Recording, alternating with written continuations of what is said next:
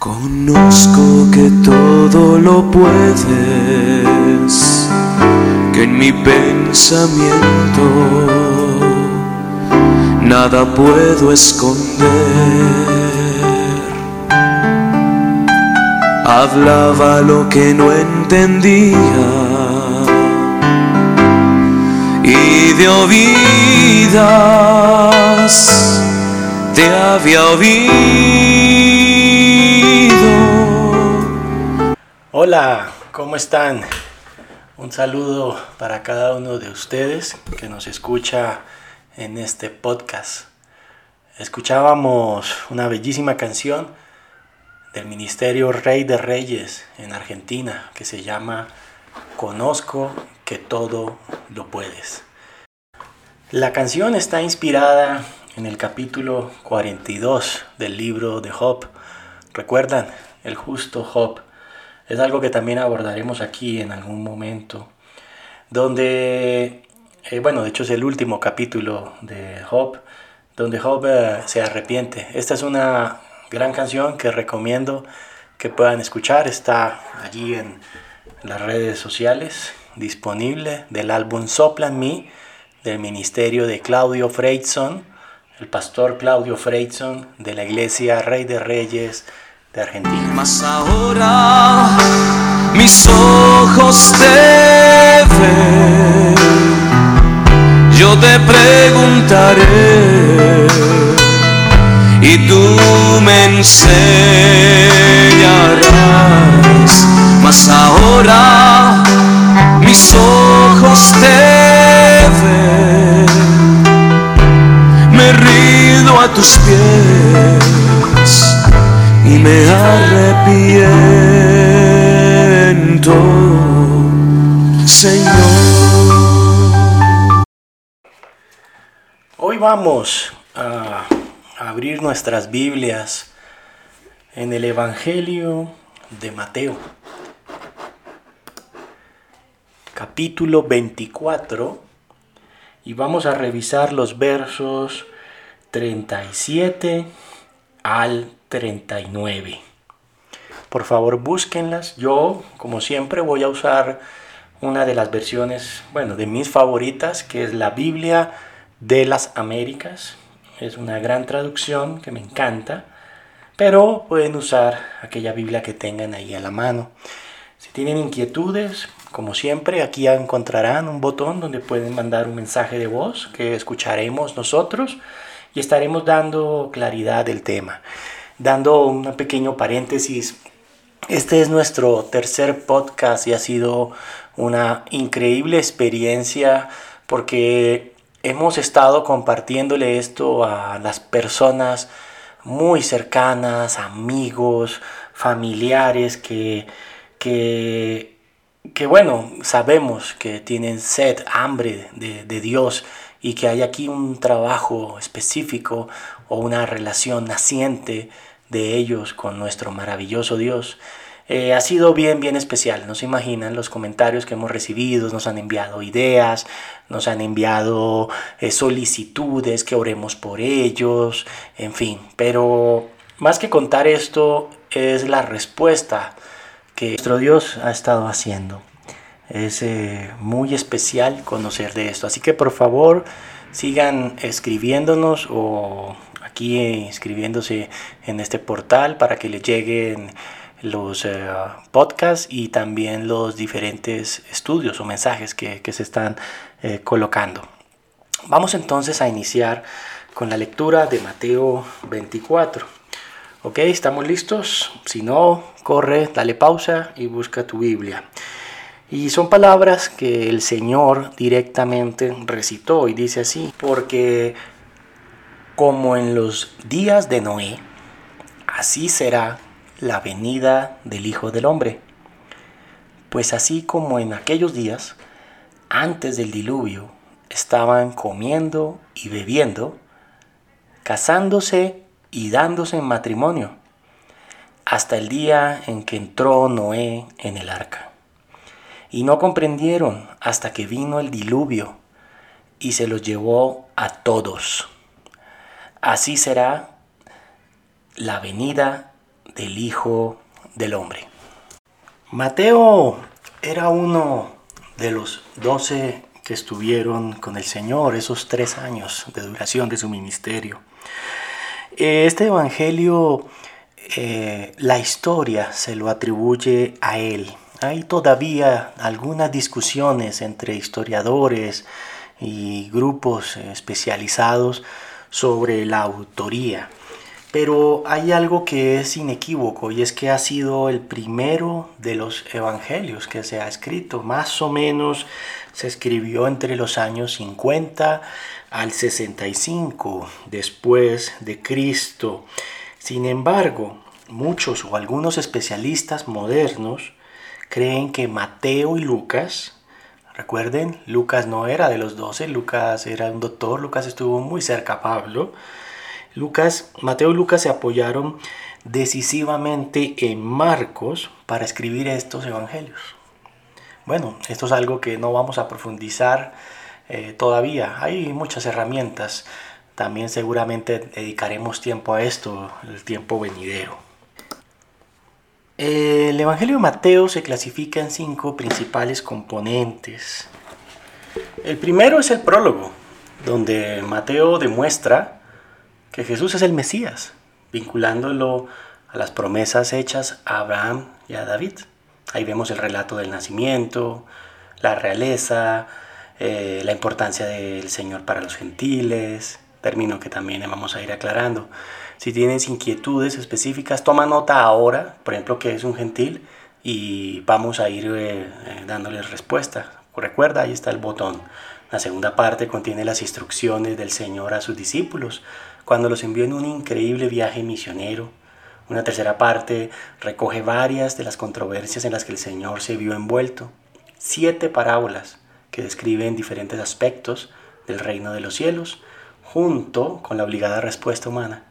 Una cuarta, una cuarta parte eh, que tiene que ver con la conducta de los creyentes dentro de la comunidad de creyentes o comunidad cristiana. Y una quinta parte Quiero hablar del quinto, que es donde estamos. La quinta parte de este que está en los capítulos 19 al 25, antes del 26, narra el último viaje del Mesías a Jerusalén y revela la confrontación, la confrontación con el judaísmo de entonces.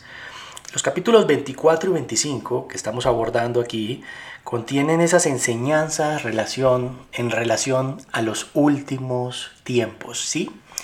El Señor nos dejó mensaje para los últimos tiempos. Esto es algo que solamente Él podía hacer. En muchos aspectos en la palabra se habla sobre los últimos tiempos, solo que eh, hoy en día, en este año 2021, eh, se menciona el tema de los últimos tiempos como situaciones apocalípticas de destrucción, de que todos vamos a morir y bueno, han visto seguramente cientos de películas que hay por ahí en Hollywood y demás. Pero en los últimos tiempos, aunque va a ser muy difícil quienes lo vivan, podemos ser nosotros o pueden ser nuestras futuras generaciones, también hay muchas cosas que la palabra nos dejó, inclusive las salidas. Y, ese es lo, lo, bonito del mensaje. El Señor se ha enfocado en un ejemplo muy, muy interesante que fue el patriarca Noé. Y de esto quiero que hablemos un poquito. Sobre Noé hay demasiado que decir. El nombre Noé o el patriarca Noé se encuentra 56 veces en toda la el contenido de los libros de la palabra Génesis lo encontramos en eh, lo encontramos en Primera de Crónicas, en el libro del profeta Isaías, en el libro de Ezequiel y también lo encontramos en dos de los cuatro evangelios, en Mateo, como estamos viendo, en Lucas, pero también en algunos textos como la carta a los Hebreos o también Pedro en sus dos cartas lo menciona. Bien interesante. Noé viene del hebreo Noach y literalmente significa descanso. Ese es el significado del nombre de Noé en el original en hebreo. Noé fue presentado en el libro de Génesis, en el capítulo 5, verso 29. Inclusive allí en el verso 32, por favor pueden mirar y se menciona que cuando nacieron sus tres hijos, Sem, Cam y Jafet, Noé ya tenía 500 años. Más adelante, cuando hubo el diluvio, también se menciona que Noé tenía 600 años. Aquel mensaje bien interesante. Hubo un periodo de tiempo importante donde se construyó el arca. Vamos a volver a Mateo. ¿Recuerdan en Mateo 25, 37? Una cosa importante que también quiero dejar en el contexto que les estoy haciendo de Mateo es que Mateo usa el término hijo del hombre para referirse a nuestro Señor y Salvador. De hecho, él lo usa en primera persona. Recuerden que Mateo 25, 37 es el mismo Señor quien está en primera persona eh, narrando este suceso, de que aquellos días, como en los días de Noé, como en los días del diluvio, eh, allí, ¿listo? Entonces, eh, volvamos al Mateo 25, 37 dice el Señor, porque como en los días de Noé, así será la venida del Hijo del Hombre. Entonces, tenemos ya un contexto lo que quiero que revisemos. Un contexto sobre Mateo, un contexto sobre la terminología usada como el Hijo del Hombre, y también tenemos un contexto histórico que mirábamos de Noé y lo que se menciona en Génesis. Vamos a mirar esto de la siguiente manera. En el capítulo, en el verso 37, el Señor menciona que va a volver. De nuevo, porque como en los días de Noé, así será la venida del Hijo del Hombre. Aquí el Señor está narrando un suceso que todos nosotros, sus hijos, estamos esperando. Y es la segunda venida del Señor. La primera fue esta, cuando estuvo allí, y ocurrió todo lo que ocurrió, desde las parábolas, su ministerio, sanidades, milagros, crucifixión, lo más importante, resurrección. Y eh, en este caso Él nos está ya anunciando, oye, vamos a regresar o voy a regresar una segunda ocasión.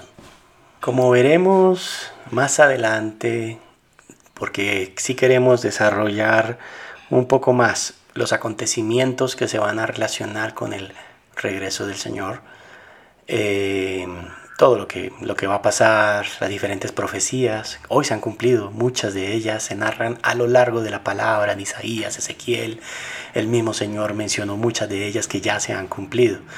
Pero mm, el objetivo de hoy o lo que hemos querido es tomar estos tres versos y tomarlo como un mensaje con muchas cosas que hoy están sucediendo. El Señor relaciona que cuando Él regrese será como en los días de Noé. Y aquí es donde tenemos que apoyarnos en la palabra, es decir, ir en Génesis capítulo 6, capítulo 7, donde se narra eh, todo lo que sucedió con Noé, el arca, el diluvio. Seguramente han visto películas, historias al respecto, que se narran en una hora, hora y media. Pero debo ser claro, eh, no fue tan rápido.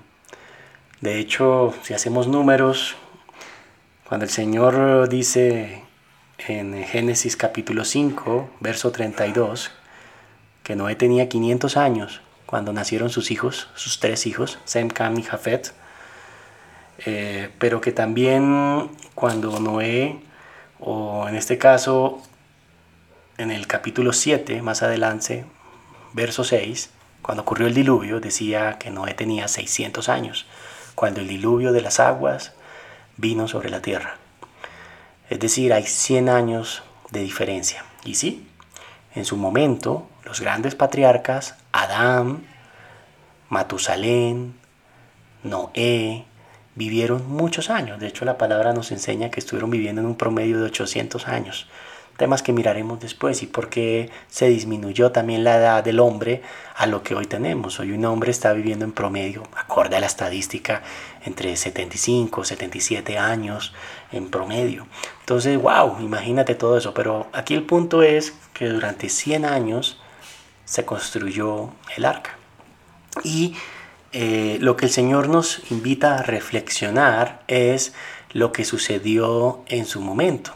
Él menciona como en los días de Noé. ¿Qué pasó en los días de Noé? En los días de Noé hubo demasiada maldad. En Génesis capítulo 6 se menciona esto claramente. Dice así que, eh, lo voy a leer, y aconteció que cuando los hombres comenzaron a multiplicarse sobre las faz de la tierra y les nacieron hijas, los hijos de Dios vieron que las hijas de los hombres eran hermosas y tomaron para sí mujeres de entre todas las que les gustaban. Entonces el Señor dijo, no contenderá mi espíritu para siempre con el hombre, pues ciertamente él es carne. Serán pues días, serán pues sus días 120 años. Tengan este verso aquí, ya hablaré del tema. Y había gigantes en la tierra en aquellos días. Y también después, cuando los hijos de Dios se unieron a las hijas de los hombres y ellas les dieron a luz hijos. Estos son los héroes de la antigüedad, hombres de renombre.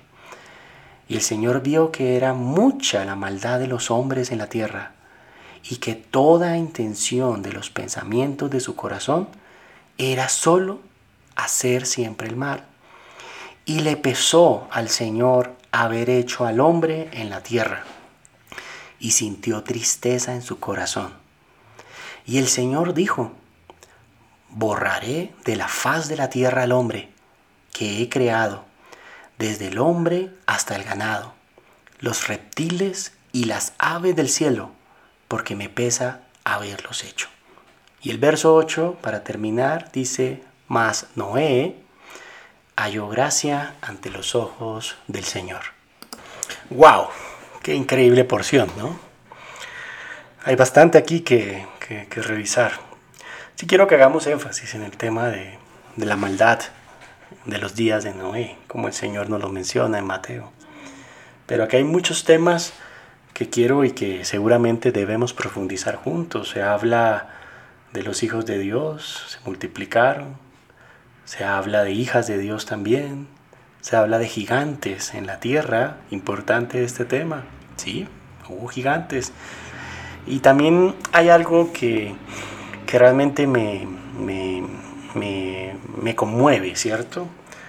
Y también expresa varias de las características de nuestro Dios. Nuestro Dios tiene unos sentimientos increíbles, su corazón es infinito, su misericordia es gigantesca, no tiene fin. Pero mire lo que pasa, dice que al Señor le pesó haber hecho al hombre en la tierra y sintió tristeza. ¿No habían pensado en eso? Nuestro Dios también siente tristeza. Imagínense el tipo, cantidad y, por decirlo así, calidad de maldad que había en su momento. Tan, tan increíble. No se parecía para nada a lo que hemos escuchado de Sodoma y Gomorra, o inclusive de los contextos de hoy, de nuestro actual mundo. Imagínense eso para entristecer de tal manera a nuestro Señor. O sea, sintió tristeza en su corazón nuestro Dios. Fue tan, tan increíble. Y es lo mismo que menciona el Señor. Mira en el, de nuevo Mateo 25, 38. Pues así en aquellos días antes del diluvio, la gente estaba comiendo, estaba viviendo, casándose y dándose en matrimonio, hasta el día que entró Noé en el arca. En las diferentes historias, y aquí sí digo de de ciencia ficción que se han visto expresan este momento del diluvio como algo rápido, como si Noé con tres adolescentes construyese esta arca con ayuda de jirafas o con ayuda de ángeles y tantas cosas. Pues mm, esto es absolutamente falso.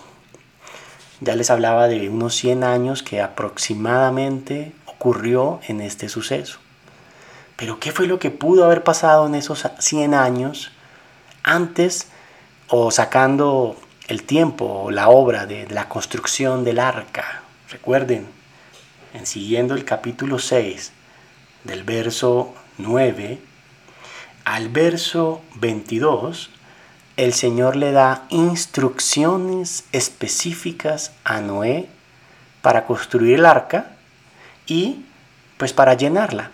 En este caso con los animales se habla de seres vivientes, dos de cada especie. Bien importante esto. Pero quiero que piensen por un momento durante el tiempo que se construyó. Seguramente Noé y sus hijos, que ya eran adultos, construyeron esto usando, tuvieron que construir sus propias grúas, sus propios eh, eh, modelos de, máquinas para mover estos materiales, todo esto que con toda seguridad fue madera. Eh, pero en este momento, durante ese momento, la tierra estaba corrompida delante de Dios y estaba llena de violencia. Noé halló gracia ante los ojos del Señor Génesis 6, 8. Y Génesis 6, 9 menciona que Noé andaba con Dios. Y un poquito más adelante, más adelante en Génesis 6, 17, el Señor le explica el plan del diluvio y todas las instrucciones que debe hacer. Noé fue salvado por el Señor. Hay dos increíbles referencias de la vida de Noé que están y que fueron descritas, unas en el, en el libro de Hebreos y otra en el libro Segunda de Pedro.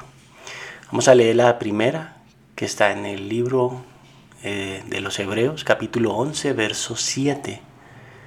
Por la fe, Noé, siendo advertido por Dios acerca de cosas que aún no se veían, con temor reverente preparó un arca para la salvación de su casa, por la cual condenó al mundo y llegó a ser heredero de la justicia que es según la fe. En segunda de Pedro capítulo 2 verso 5 tenemos algo bien interesante en las diferentes traducciones. Me gustan dos personalmente. Una, la versión de la Biblia Dios habla hoy, que es comúnmente usada por uh, el catolicismo. Dice así, segunda de Pedro, capítulo 2, verso 5, ni tampoco perdonó Dios al mundo antiguo, sino que mandó el diluvio sobre aquellos hombres malos y salvó solamente a Noé, que predicó una vida de rectitud, y a otras siete personas. La otra versión que me gusta eh, es la de la Reina Valera, la Biblia Reina Valera, la versión del año 1960. Dice, y si no perdonó al mundo antiguo, sino que guardó a Noé, pregonero de justicia, con otras siete personas, trayendo el diluvio sobre el mundo de los impíos. Increíble, ¿no? No sabemos mucho de Noé, pero wow, hay demasiado por aprender en, estos, en estos versos. El mensaje de hoy ha sido eh, principalmente hacer un recorrido, comenzando en el Evangelio de Mateo, con las palabras que el Señor mencionó sobre los tiempos de Noé sobre su segundo regreso. Hicimos un recorrido en diferentes textos, llevamos Génesis, ahí hablamos bastante sobre el tema, creo que muchos de ustedes aclararon muchas dudas que lamentablemente por tanta basura que se encuentra en la media, en las películas, en Hollywood. Pero no solo es eso, sino también porque no estamos haciendo el esfuerzo o el compromiso de estudiar la palabra del Señor. De nuevo, yo espero que hoy hayan tomado muchas notas, hayan rayado ese cuaderno. Seguramente nos escribirán, nos mandarán mensajes de audio. Déjenos saber tantas inquietudes. Hay demasiado por hablar aquí. Hay demasiado por compartirles, también por aprender. Pero sí mi oración para ustedes es que busquen al Señor ahora. Miren lo que pasó en los tiempos de Noé. Solo él y más siete personas fueron avisados de lo que se venía. Fueron salvados. Todos los demás perecieron por el juicio del Señor. Y les dejo también como inquietudes muchos temas. Cómo en los tiempos de Noé era la relación con nuestro Dios. No existía ni siquiera la Torá, que son los cinco primeros libros de sus Biblias. No existía, no había sido escrita, esa fue escrita por Moisés mucho tiempo después. No se sabía nada de, del Señor, no había sido dada la ley, la ley del Señor, no había sido dada. ¿Cómo era la relación? ¿Por qué se habla en Hebreos de por la fe? Noé eh, fue heredero de la justicia. Por la fe, Noé encontró salvación. También muchas inquietudes por cómo una persona tiene gracia delante de los ojos de Dios, como le pasó a Noé. Les dejo esto, ¿cierto? Hay demasiado por recorrer. Yo estoy muy contento de este camino. Cierro con que es importante analizar todo, orar, meditar bastante en la palabra del Señor y sí, investigar. Hoy no tenemos excusa por la revolución de la información, de hecho están ustedes escuchando esto a través de un podcast, de una página de internet. Esto no se podía hacer hace ¿qué? 10, 12 años. La revolución de la información nos ha ayudado mucho a comprender esto. Les he hablado de traducciones, de versiones de la Biblia Versiones no quiere decir que sean diferentes, las traducciones sí lo son. Recuerden, la palabra de Dios fue escrito en arameo, en hebreo y en griego. Y todas estas hoy en nuestras Biblias en español, las que tienen allí, miren el título de nuevo en la primera página, cómo se llama esa Biblia. Puede decir Reina Valera, puede decir Dios habla hoy, Biblia Jerusalén, no lo sé. Todas estas han sido traducciones de tres idiomas a uno solo. Y es muy difícil, créanme, hacer esto. Las personas que hacen esto en las diferentes sociedades bíblicas del mundo tienen una gran responsabilidad. Y de eso también vamos a hablar en su momento. Eh, les agradezco mucho el tiempo. Lo que vamos a hacer ahora es orar. Quiero orar por ustedes, ahí donde están. Y vamos a orar de la siguiente manera, amado Dios. Amado Padre, Dios del universo, Dios de Noé, Dios de Abraham, de Isaac, de Jacob, Dios de Mateo, Dios de Pablo, Dios de Pedro. Hoy venimos delante tuyo, agradecidos por tanta, tanta sabiduría que nos has dado. Rogamos, Señor, que nuestros ojos espirituales sean abiertos para comprender las maravillas de tu palabra, lo ancho, lo alto, lo profundo, Señor, de tu palabra. Enséñanos, oh Dios eterno, cómo entender tu palabra, cómo aplicarla en nuestras vidas, cómo compartir con otros Muéstranos, Señor, ese camino increíble. Queremos hallar gracia delante de tuya. Queremos que nos des esa fe que tenía Noé. Esa fe que tú mencionas podría mover montañas. Esa fe, Señor, para creer mucho, mucho más en ti. Ruego por cada una de las personas que escuchan este podcast en este momento. Guárdalos, oh Padre mío, protégelos, Señor. Gracias por sus vidas, por lo mucho que estás haciendo en ellos. Oh Señor, gracias desde el fondo de mi corazón, con todas mis fuerzas te lo digo. Ayúdanos, Señor, a hacer y a seguir haciendo tu preciosa voluntad, oh Padre. Yo oro y coloco sus vidas delante tuyo en tu nombre, oh precioso Señor Jesús. Te doy gracias. Bendigo sus vidas, su entrar, su salir. Amén. Bueno, eso es todo, queridos eh, oyentes. Mm, nos veremos en la próxima sección. Estoy esperando ya las inquietudes, veo que tienen demasiadas eh, y sé que nos vamos a divertir en las siguientes semanas. Vamos a abordar temas como los, eh, los libros de la Biblia, cómo se complementan. Hay uno que, que es uno de mis favoritos, de hecho, y es cómo nuestro Señor Jesús, nuestro Mesías, está en cada uno expresado de los libros de la palabra. Y tú me vas a decir, ¿cómo?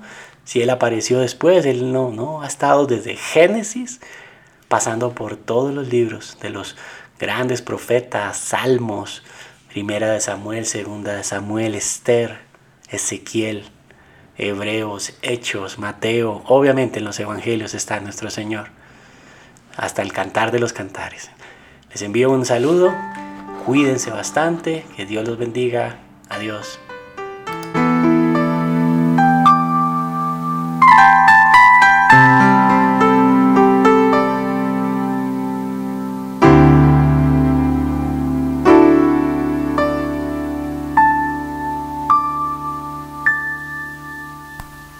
Conozco que todo lo puedes,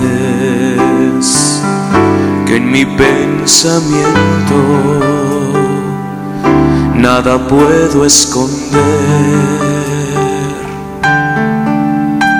Hablaba lo que no entendía y de oídas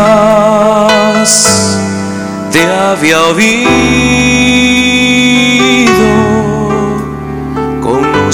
que todo lo puedes, que en mi pensamiento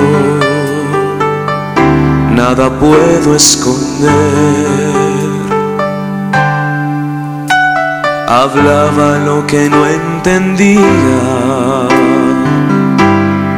y de oídas te había oído mas ahora mis ojos te ven. Yo te preguntaré y tú me enseñarás. Mas ahora mis ojos te ven. Me rido a tus pies y me arrepiento,